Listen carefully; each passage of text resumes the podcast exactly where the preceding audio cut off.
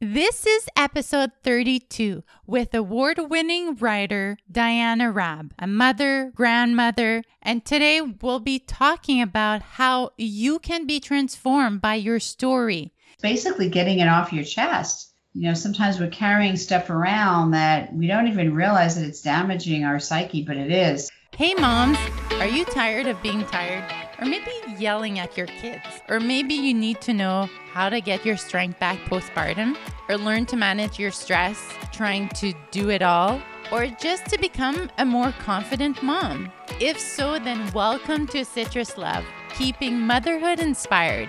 I'm Christiane Bégin, a mother of two, sharing inspiring conversations with wonderful people on how we can be mentally and physically stronger moms, and also including freshly squeezed ideas, a little bit of fun, so you can learn how to find balance and also how to raise strong, caring, confident kids in today's world. So if you're ready, let's get started. Hi, welcome to another episode of Citrus Love Podcast. What I like to do on the podcast is bring you topics that are not discussed as much and also bring new perspectives to a different way of inspiring your own mom journey, your own life as a woman, because we're not only mothers, we're women first and foremost. You still need to take care of you. And so today we're going to be talking with an award winning writer, author, poet, mother of three, now grandmother, a speaker, a twice breast cancer survivor. And this is Diana Raab. She's an award winning author of 10 books, including a Mom's Choice Awards for two of her books. She's written over a thousand articles and poems. She has PhD in psychology with a concentration in transpersonal psychology with a research focus on the healing and transformative powers of memoir writing, memoir writing. Her educational background also includes health administration, nursing, and creative writing. She's written many books. I will give you all the links on my page, citruslove.com slash episode 32. So you'll be able to access those if you're curious. She wrote a book about pregnancy and staying pregnant because she had a few complications. Lots of poetry collections. And on her website, you'll see she gives workshops and she has two online courses that she's giving through a different platform. So I'll link all of these after. We're going to be talking about her book, which I, I read Writing for Bliss Seven Step Plan for Telling Your Story and Transforming Your Life. Honestly, I I've never been one of those people that truly journal and write every day and just love it. Just to let you know, because I know there's some of you that might say, that's not me. Just keep an open mind. Some are specifically writing tips, and the entire episode it's about how you can write to heal, transform, and even learn more about yourself and others. Sometimes you just need to get your feelings, get something off your chest. And what better way to just do it is just write it out. But sometimes you're like stuck. What should I write? How should I write it? So we're going to talk about that. We're going to talk about a few different ways you can write. It's not always book form. Get ready to learn how you can share your story, heal some part of you, and just have fun because writing doesn't have to be serious and all about transformation, but it makes you reflect on things and then you remember details. So I'll stop there. Let's listen in on today's conversation. Welcome, Diana, to Citrus Love Podcast. Thank you again for taking the time to do this, skipping out on washing the dishes. So, thank you again for um, being on the podcast today. Sure. Well, thank you so much for having me, Christiane. And you were asking, yes, I'm near Montreal. Yeah. yeah. Montreal. That's why I recognized uh, uh, different accent. Yes. Yes. Yes. It's not American. Beautiful. Yeah. You lived here a couple of years, right? Yeah. All three of my kids are born at the Royal Vic. Yeah. Oh, wow. Okay. So in the beginning. Yeah, 15 years exactly. Yes. My eldest daughter was we left when she was I think in second or third grade. So, yeah, early childhood. Ah, you know exactly where I'm at. Well, Beautiful. I'm close to it. So today I'm happy to be talking about writing and more specifically writing for bliss, which is the book you wrote and wanted to talk about this topic, link it back to how we can help support mothers on their journey using writing as a tool. Doing this podcast and speaking to many women and mothers, one thing I found fascinating is during the conversation, I realized that everyone, every mother has a specific story to share. And not everyone is always comfortable to share it openly or to publish their story or is confident enough to think that they can actually write it and publish it for the world to read it. But I do believe in the power of stories and connecting one another through them. And one thing that was interesting is you say that we can use words to heal and to transform ourselves. And that is really something that I want to dig in into today. So the power of that. So when did you realize the ultimate power of words through writing? Because I know you said you started young, but when did you realize that that was a tool that was maybe bring more joy to you or making you feel better? That's a really good question. I actually started writing a lot uh, as I would say as a teenager, but it started basically when I was about seven years old and I went to sleepaway camp and my mother brought me a beautiful box of stationery and she said, please write us once a week. And it kind of inspired me because I wrote her, she wrote me back, and it was a beautiful way to connect with her. Back then, we weren't allowed to call our parents uh, from camp. And then my transformative moment really happened when I was 10, and my grandmother and caretaker in New York took her life in my childhood home. And unfortunately, I was the one who found her. And it mm-hmm. wasn't brutal, it was an overdose, but nevertheless, you know, I think children take things in stride. But at the time, it was the 1960s, and my mother had been an English major in college, and she didn't know what to do for me. Therapy wasn't a big thing, so she went out and bought me a Kahlil Gibran journal. Beautiful journal, red leather, and you know, little sayings on the top of each page. And she said, you know, uh, I'm, I'm having a lot of trouble dealing with the loss of my own mother. Um, maybe if you want to start writing your feelings, that'll help you heal. And so I at a very early age that writing heals, writing makes you feel better. You know, the journal doesn't talk back, it's non judgmental. Mm-hmm. So I think every time I went through challenging times, um, my grandmother, then a friend died, and then I was on, I had three high risk pregnancies actually in Montreal, and I was on bed rest. And so with each pregnancy, I wrote about my my journey. Uh, as a matter of fact, my first book, Getting Pregnant and Staying Pregnant, was based out of my journal. Um, and I was a nurse at the time when I was in Montreal, so I kind of tied in my personal story with stories of other women and health professionals of how to deal with difficult pregnancies. And then I went through two cancer diagnoses and wrote my way through that. So I think writing has just been a part of my life for so long, and it just is healing and transformative. And I love being where I'm at now, where I can share my passion with others. Mm-hmm. Wow. Your life kind of, it, took a path that really pulled you into writing and using that. So, how does your writing routine look?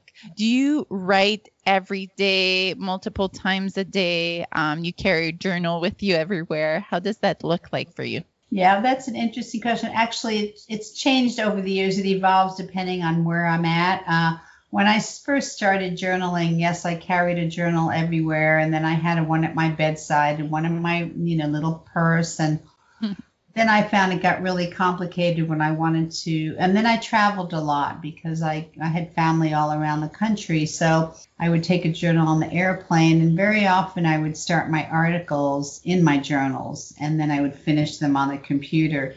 So right now I'm a grandmother and I would say my typical day is that I wake up, I do a little meditation, then I write in my journal. Sometimes I'll just write my dreams, sometimes I'll write about something that whatever pops into my head and that's called stream of consciousness writing. And then I just go on with my day and if I come across something that's fascinating when I'm reading, I'll jot it down in my journal I might explore it or research it later. So yeah, that's basically my pattern. I do a lot of blogging for various sites, Psychology Today, Wisdom Daily, and and Thrive Global. And you know, depending on what project I'm working on, I've got eight books. My latest one, as you mentioned, was writing for Bliss. Um, don't know if I've got any others on the on the horizon, but. maybe I'll write some books for my grandchildren. I know that I will be the first one to introduce them to journaling, just like I did with my own kids. So your kids, they do they journal as well? Um, my son, I've got three kids, uh, 36, 34, and 31. And my son is the youngest and he journals. He's actually a writer. Girls, not so much. You say that you feel your best when you're writing. Is that because you said it's non judgmental? You can write openly, freely about everything you want? That's one of the reasons actually it's non-judgmental and it's healing. It, it, helps me also tap into what my subconscious mind is feeling and going through. Uh, and you know it doesn't talk back as well which is which is a good thing. Yeah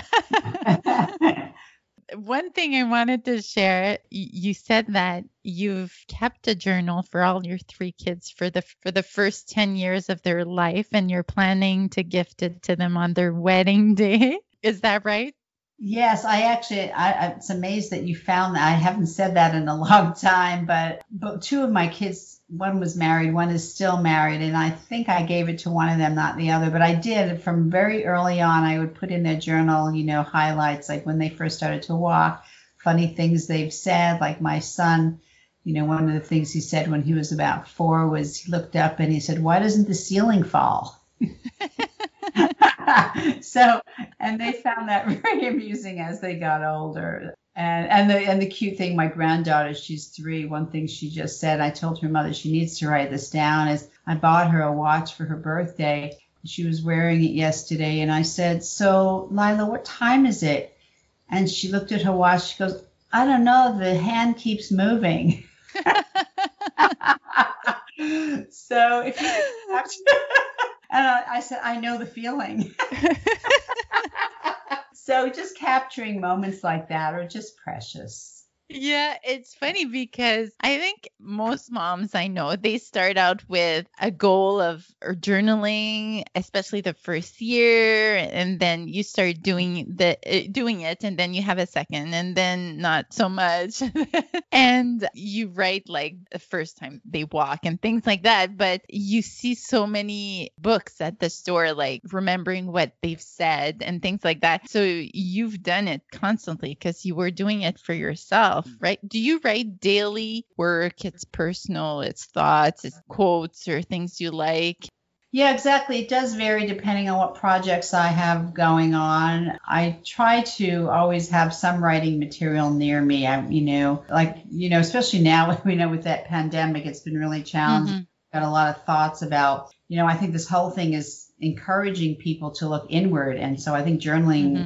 it's really good to do it this at this time. I'm actually teaching a course called Write Heal, Transform on DailyOM And the numbers of people registering are just huge because I think people not only do they have time, but they're, you know, I think it's causing us to reflect on what's important to us and, you know, who we are. We're usually so busy running around, we don't really think about our needs as much. So, mm-hmm. uh, so I think I'm writing a little bit more now because of that as well, just the alone time and you know internal reflections and musings. Mm-hmm. Is this a writing course they can go to your website? Well, it's a it's an online course uh, through a uh, platform called DailyOM. It's a very okay. big, you know, it's, it's, kind of like they have a lot of self help and spiritual courses to mm-hmm. help people mm-hmm. move further in their life, and they it's offered through their site. So I'm actually working on a second one for them, but this first one is writing a memoir and it's done in eight lessons. So you mm. do it your own speed, and you know you can do it like when your kids are sleeping, or you know at your own speed. It's you know, and then I give you writing assignments, which uh, helps along your journey. Mm-hmm. So, to the mother listening who's thinking, okay, I'm not a writer, like I don't want to publish a book, can anyone be a writer or is it an innate skill? It's debatable. Like some people say, in order to be a really good writer, then you know maybe it comes more naturally to some people. But I believe everybody has a story, and I believe everybody can tell their story you know if you if people are thinking of getting it published they can always get an editor to make it more comprehensible perhaps but mm-hmm. everybody can write. And mm-hmm. some people, you know, like my father in law who survived a couple of wars, I wanted him to write a story, but he said, you know, I don't like writing. And I said, well, what you can do is you put it into a tape recorder and then have someone transcribe it. So there's all always options for telling stories. Mm-hmm. Yeah. I want to read an excerpt from your the book is Writing for Bliss, a seven-step plan for telling your story and transforming your life. So you write by documenting the story of your life, you have the chance to relive examine, and reconstruct your lived experiences in a way that can be empowering. By working through your life, you are able to draw a certain amount of energy from what you have been through, reconcile yourself with the experiences, and then move forward. So, can you explain how can we reconstruct the part of our life that's already happened and reconcile ourselves with the experience through writing? Well, uh, what happens is we have lived experiences. For example, um, we we've gone through certain things at certain times, and you know, at the time we might not. It's very difficult to reflect on experiences that we're going through right now. It's much easier to reflect and have insight about them if we're looking back upon our experiences. So that's what I mean about like recreating your narrative. For example, you know, when my grandmother died and when I was 10 years old, you know, I kind of took that in stride. Oh, grandma died. But now, you know, 40 years later, when I actually found her journal, I thought, wow, that must have been really traumatic for a 10 year old to find her grandmother. But, you know, at the time it was like, oh, well, you know, grandma just got taken away to the hospital and I didn't see her again. So I think sometimes experiences when we're going through them, we can't we can't analyze them, we can't reflect on them, we can't have insights about them. And so looking back, we have much better insights, which is why most people that write memoirs are usually older than 30 or 40 unless they've lived a very difficult experience and then they write about it. And to, you know, tell people when they're writing, going through something difficult or challenging, they should journal. It's really a good idea to journal, but if they're thinking of doing a memoir, you really do need a distance from the time you go through the experience to the time you start writing the memoir because of that reflective element. Hmm. Does that make sense? Yeah, yeah, that does. Yeah.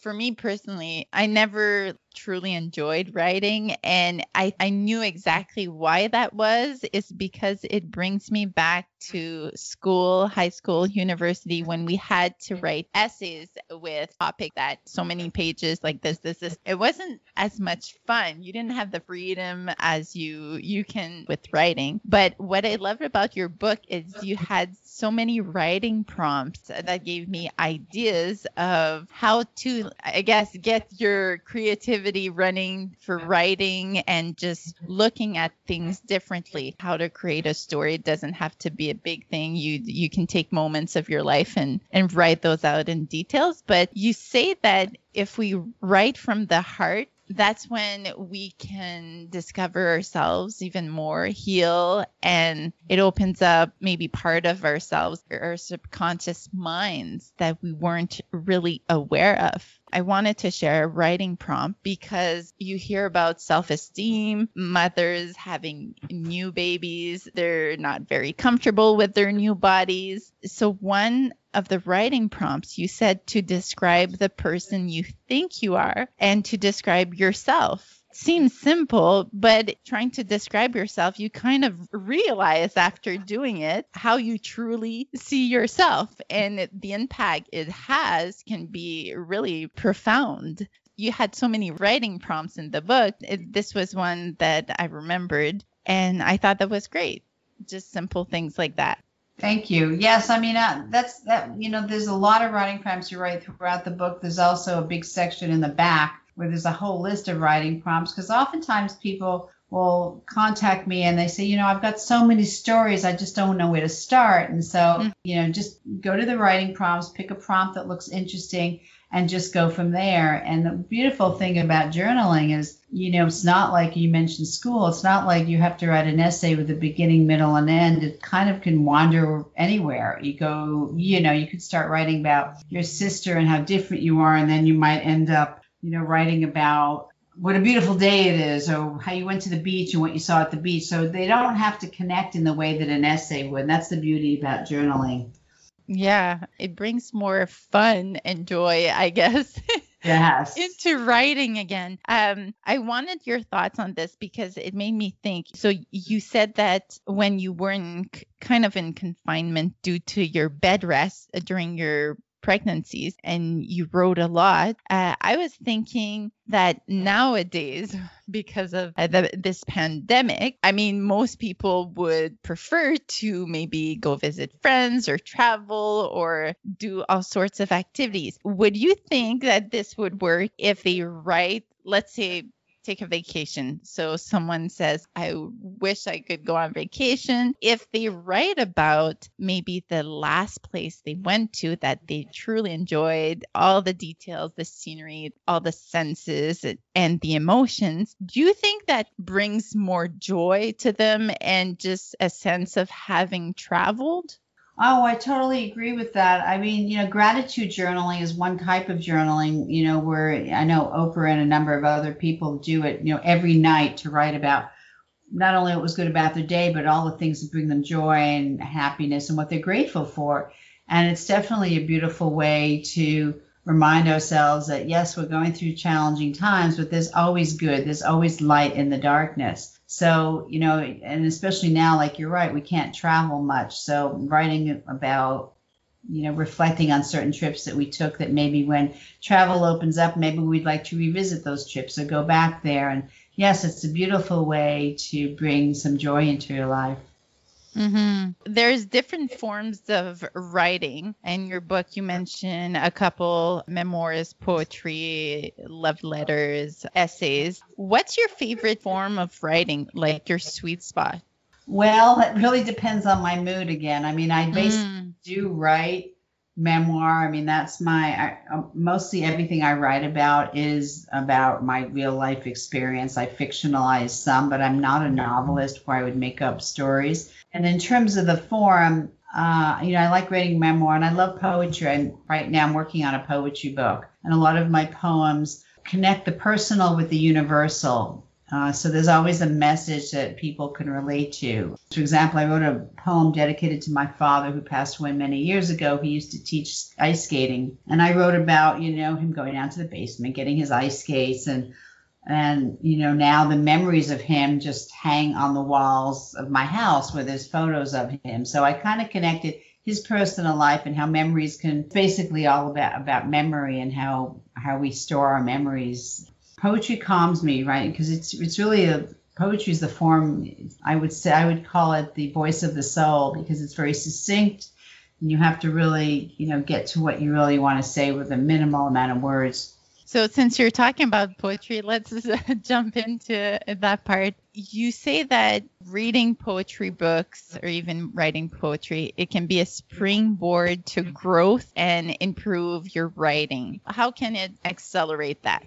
Well, one of the things I'll stress since this, most of your listeners are moms, I mean, mm-hmm. I started writing, I wrote poetry as a teenager, but I really started writing more when I was raising kids because, first of all, writing poetry doesn't take long, you know, it doesn't take a lot of research. It's just writing from your heart. And so you know, when I had, you know, the kids were asleep and I had half an hour, I'd write a poem. And it was fulfilling because I was creative and I felt good about myself and I was doing something for myself and perhaps if I was going to publish it for the universe. Any kind of creativity is something that feeds our soul and poetry is one of those things it made me think of a girl I met at university, and I never used to write poetry.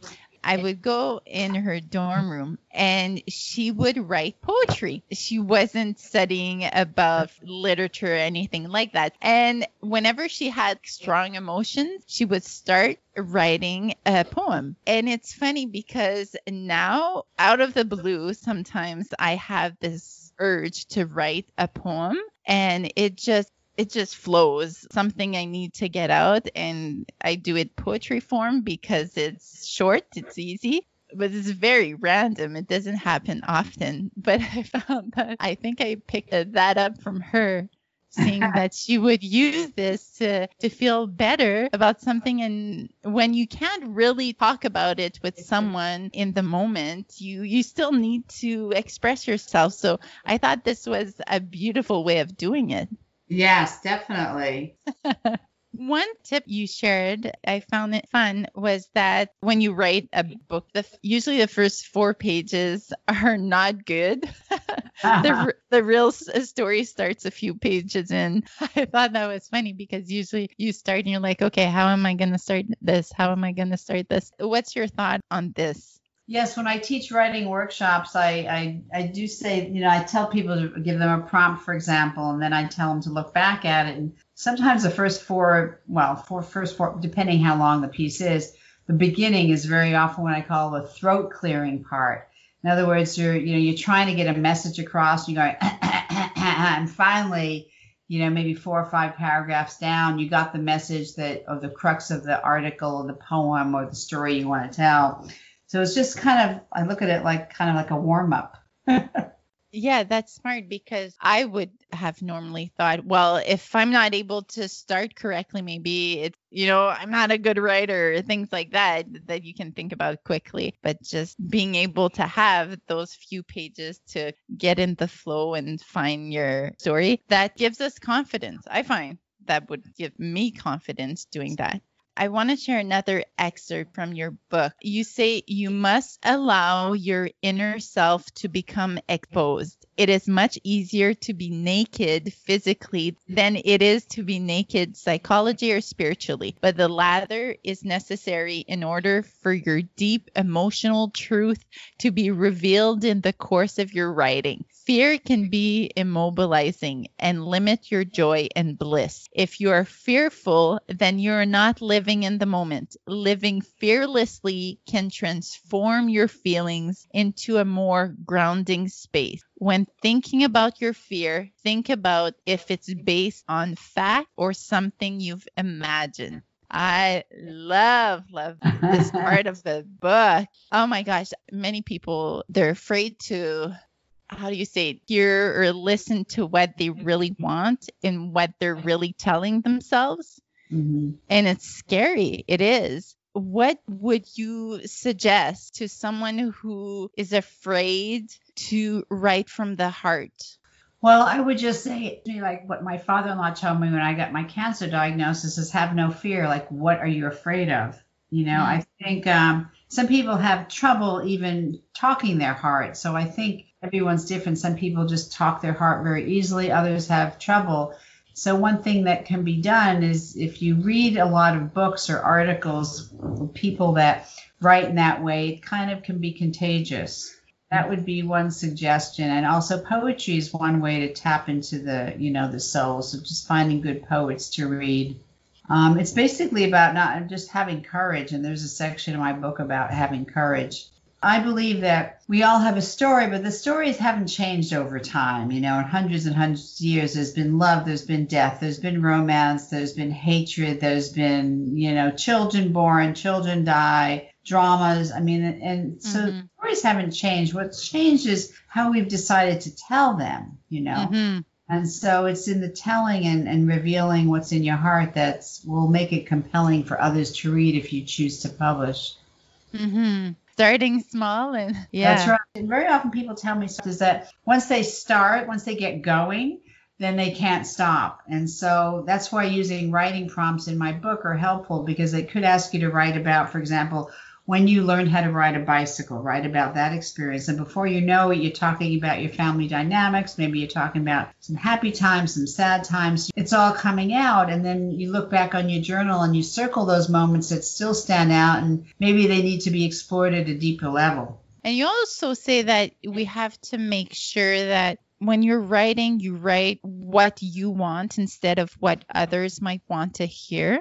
Right obviously it will change if you're writing only for yourself or to be published. But even if you want to be published, you still say it's important to write what you want and not what others want. Can you talk yes, about I that? Believe that because I believe we all have our own emotional truth. I'm sure you've had the experience of going through a situation or event with someone else. And when you retell the story years later or months later, whatever it might be, you each have a different version of the story, but you are both present for the same event. You know, even two siblings being raised in the same house. So we all have our own emotional truth. We all, all have our own ways of looking at things. And it doesn't mean that one is right or one is wrong. It's just different. So if you start thinking about what other people want to hear you say or write, then it really does dampen or I should say hinder your creative process.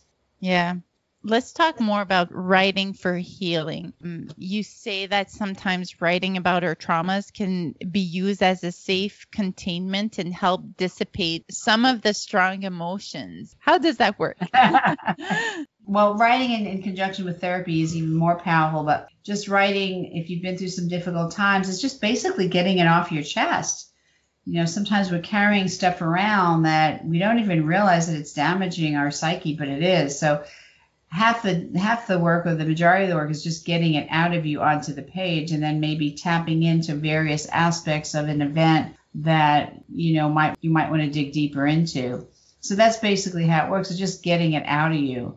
And sometimes it takes many years after you've had an experience for you to be able to write about it you know especially if you've had childhood abuse and, and um, some real serious trauma uh, where there was damage to your inner child. And so it's just about getting it out of you. I mean, I, I, think it all catches up with us at one point or another. If we've been through, you know, events that were hurtful or challenging, there's going to come a time when it just triggers happen that remind us of that event, either consciously or subconsciously. And so it's just going to have to be addressed and, and healed. Writing is one, one way to do that some things I keep them in. I'm like, I'm, what's the difference writing it or keeping it to yourself if you're not sharing it with someone else? But you're saying there's like proven benefits that when you do write it, you're taking it out of you. You're taking the weight off. And I mean, there have been a lot of studies. Uh, James Pennebaker did a lot of studies on writing for healing. And one of the things he found was just writing for 20 minutes out of, of you know about something that was cha- challenging or difficult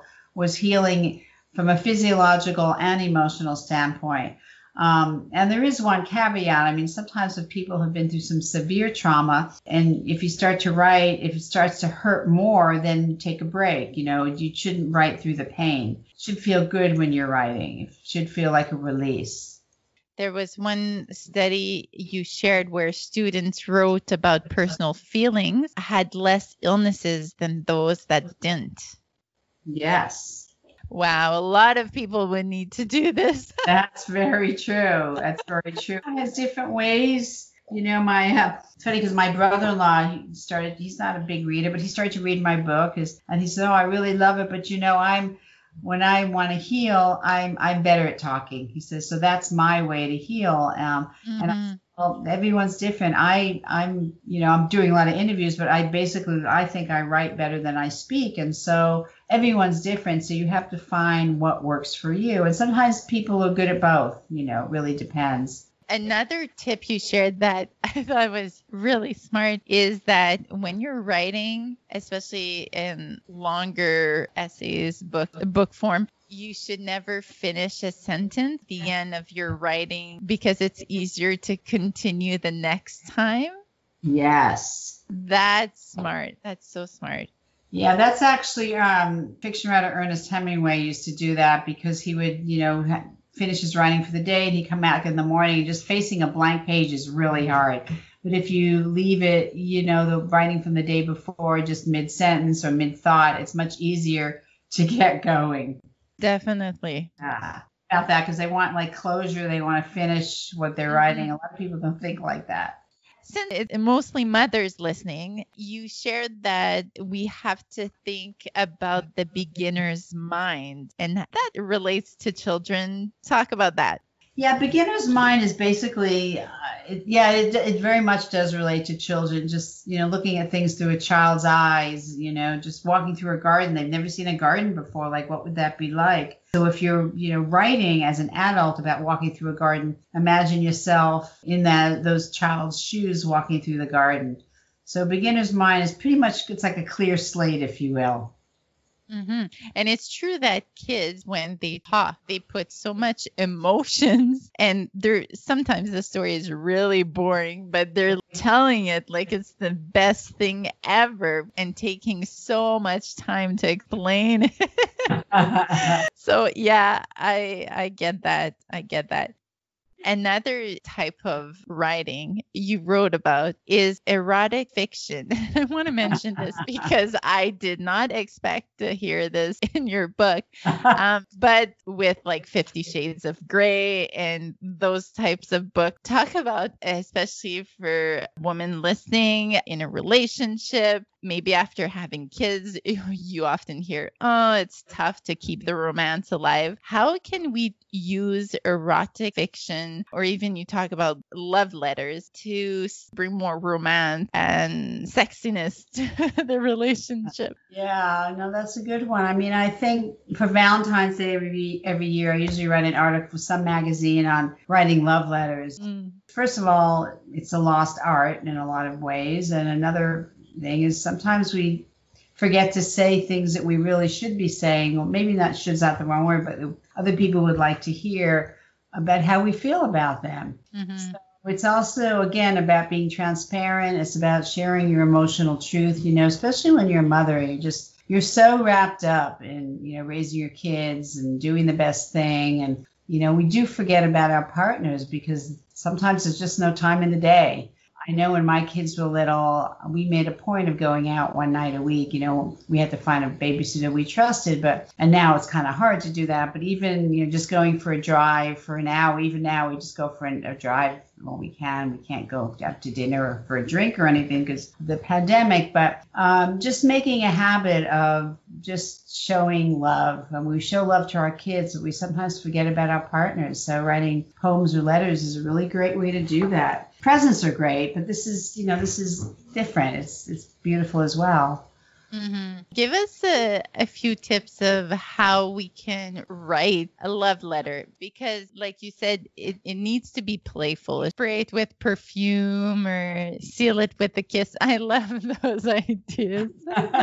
well, exactly. I mean, you want to start out like most letters, you want to start out saying the reason for this letter is just to tell you, you know, that I'm thinking of you, that I love you, and and yeah, you just want to be as honest and transparent as you can. You know, maybe you want to reminisce about some fun times together, trips that you've taken that maybe you can revisit and just jogging some memories, just kind of tapping into the lighter side of the relationship because often like as i said like the parents are just busy focusing on the kids they forget one another and and you know yes you can attach a chocolate bar to it or spray it with you know perfume yeah, being playful is really important. Mm-hmm. For erotic fiction, you said even reading it as a couple, that could be an idea. Hmm. Yeah, that could be good. I have one of my poetry books is called Lust, and I, have got a lot of. And there's also it's a podcast. It's not a podcast. It's also read by a New York actress, um, an Audible, and it's um, it's available on Amazon. But a lot of couples have told me that it's brought them together because they read it to each other in bed. And I thought that's really cool. That wasn't my intention, but it looks like, you know, people liked it. It made me think of in the movie Sex and the City, she, she's obsessed about love letters and historical love letters, and she reads them to her fiance in bed because it's mothers on the podcast. And you did briefly mention your mother a couple times in the book. You said that you felt like an old soul in a child's body and your mother's attitude pushed you towards poetry and that she believed children should be seen not heard Mm-hmm. and that you didn't feel nurtured as a child by her. Do you think you gravitated towards writing because it brought you a sense of comfort that you didn't feel from your mother? How was that dynamic? Yeah, no, that's a really good point. Haven't thought about that a long time. Um, well, now she's 90 and she's in a assisted living facility. Um, I have to say that um, my mother I'm an only child, and my mother really didn't want to have kids. My dad was a Holocaust survivor, and he lost all his family, and he wanted to have a whole, you know, slew of kids.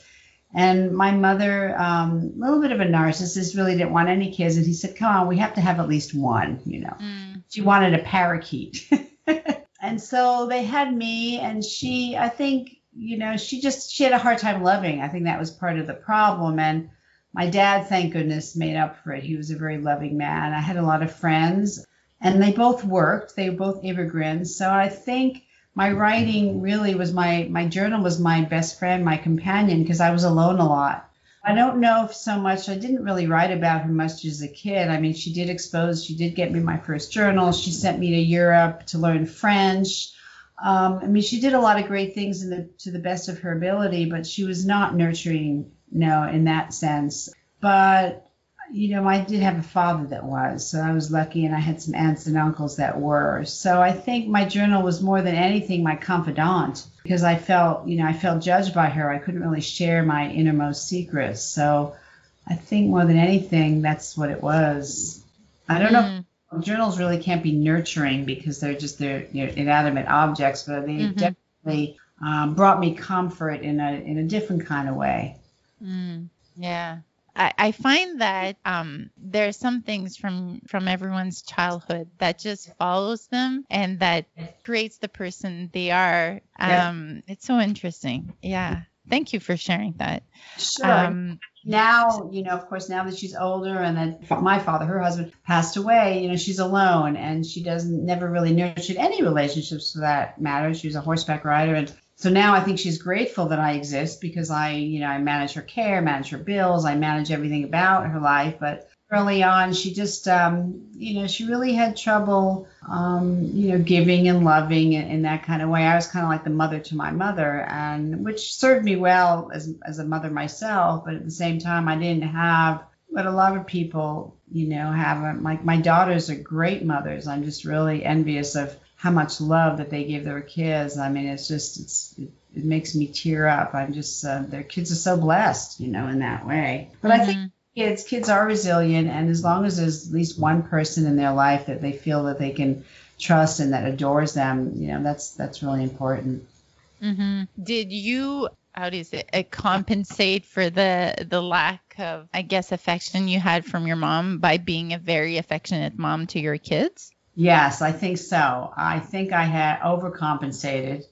Yeah, I definitely. Well, I'm also a different kind of person than she is. So mm-hmm. it's more like my father's, very giving and loving, and you know, and and generous spirit. So I think I did overcompensate, but at the same time, we weren't the same person anyway. Yeah. Yeah. So, for mothers listening today, just capturing everything we've talked about, how can they find bliss through writing? Or how would you tell that mom if this would be the right thing for her if she's she's never done it before? Right. Well, you know, like anything else, unless we try something we don't know, and I, I would say starting to journal the best thing to do is buy a journal that is pretty, something that resonates you, something that you want to open up, you know, uh, and something that lays flat so you can be inspired. You don't want to have to kind of battle with bindings and that kind of thing. So, first, I would get a journal that inspires you, and then I would find a pen that you like writing with. I love color that you like. I write in purple. I love writing in purple. It inspires me. So, you know, get a journal you like, get a pen that you like, and date the you know, always date your journals when you're writing in them because it's fun, you know, future time to look back and see what you were feeling at various times. And just write. You can do stream of consciousness writing. Of course, my book has a lot of prompts. My book, Writing for Bliss, has a lot of prompts. But you can just start by saying, you know, right now I am feeling, and then just see where it goes, you know. Mm-hmm just just go go with the flow don't have any expectations on yourself you know just enjoy the journey and i i always tell people don't think of the destination just enjoy the journey mm. Beautiful. So, what's next for you? Where can listeners find more about you? Give us all the information. Yeah, thank you for so, my website is dianaraab.com, and that's D I A N A R A A B.com. And all my books are there. I've written memoir, poetry, and also self help books. I do offer writing workshops. Uh, you know, up till now they've been in person. I've not done any yet online, but I probably will as things unfold here. I teach for a couple of workshops on DailyOM. I'm got one now called Write Heal Transform, and I'm working on a second one. They're on my website. My book Writing for Bliss is also companies uh, Writing for Bliss, the companion journal, which also is another really good way to start journaling. There are some sample pages on my website for people that want to start, and then if they like it, they can buy the book. In terms of what's next for me now, I'm doing a lot of blogging. I just came out with what I call a conversation cards. Basically, they're for you know they're great for moms and families to sit around and talk and grandparents too asking grandparents or parents what was your favorite activity as a child? What was your favorite food what was your favorite trip tell us about your childhood so they're really conversation prompts. They actually started because I was I have a writing assistant who is a college student, and she said she has a hard time communicating with her grandparents because time, you know, she says, "Tell me a story, Grandma." Grandma says, well, "I have so many stories, I don't know where to start." So these are good mm-hmm. conversation starters. They're available on Etsy, and uh, they'll be available probably on my website at one point. So yeah, dianaraab.com is my website. Lists all my articles, my books, where you can find me, where you can connect with me. And I have a newsletter that comes out once a month with a lot of writing tips and suggested reading. And you can sign up for my newsletter uh, on my website. And right now I have this special that if you sign up right now, you get a free copy of uh, my conversation cards good plus. So I'll just end with one last question I ask everyone that comes on the podcast. So we all know that being a mother, a parent is a roller coaster of emotions and experiences. Keeping motherhood inspired, what one thing have you found kept you inspired and energized throughout your mom journey? Oh, one thing that kept me energized is just watching life go by through the eyes of a child. Just beautiful, mm-hmm. just reliving my own fascination, my own wonder. It's the wonder that the children have that's just beautiful to watch. And the important one thing I learned is uh, the importance of patience. You know, I think we a lot of us lack it, and just being mindful, just being present with them when they need it, being there when they need it, as opposed to I'm busy, I can't be there now. And that goes for any kind of relationships, mother daughter, husband wife, you know, it's just being mindful and being trying to tap into your intuition to what the other person needs from you. Thank you for listening to another episode of Citrus Love, Keeping Motherhood Inspired podcast. If you think someone would enjoy to listen to this episode, please share it with them. You can share the link wherever you're listening or go to our website at www.citruslove.com slash episode and the number where you will find the episode as well as all the information about the guests or the specific episode. The best way to get our podcast ranked is by leaving me a review wherever you're listening two, three, four, five, six stars, whatever you feel reflect podcast this will not only let me know what needs to be improved as well as what you particularly love. Make sure to subscribe to the podcast so you'll get the next episode. And thank you so much for listening. Talk to you next time. Bye, guys.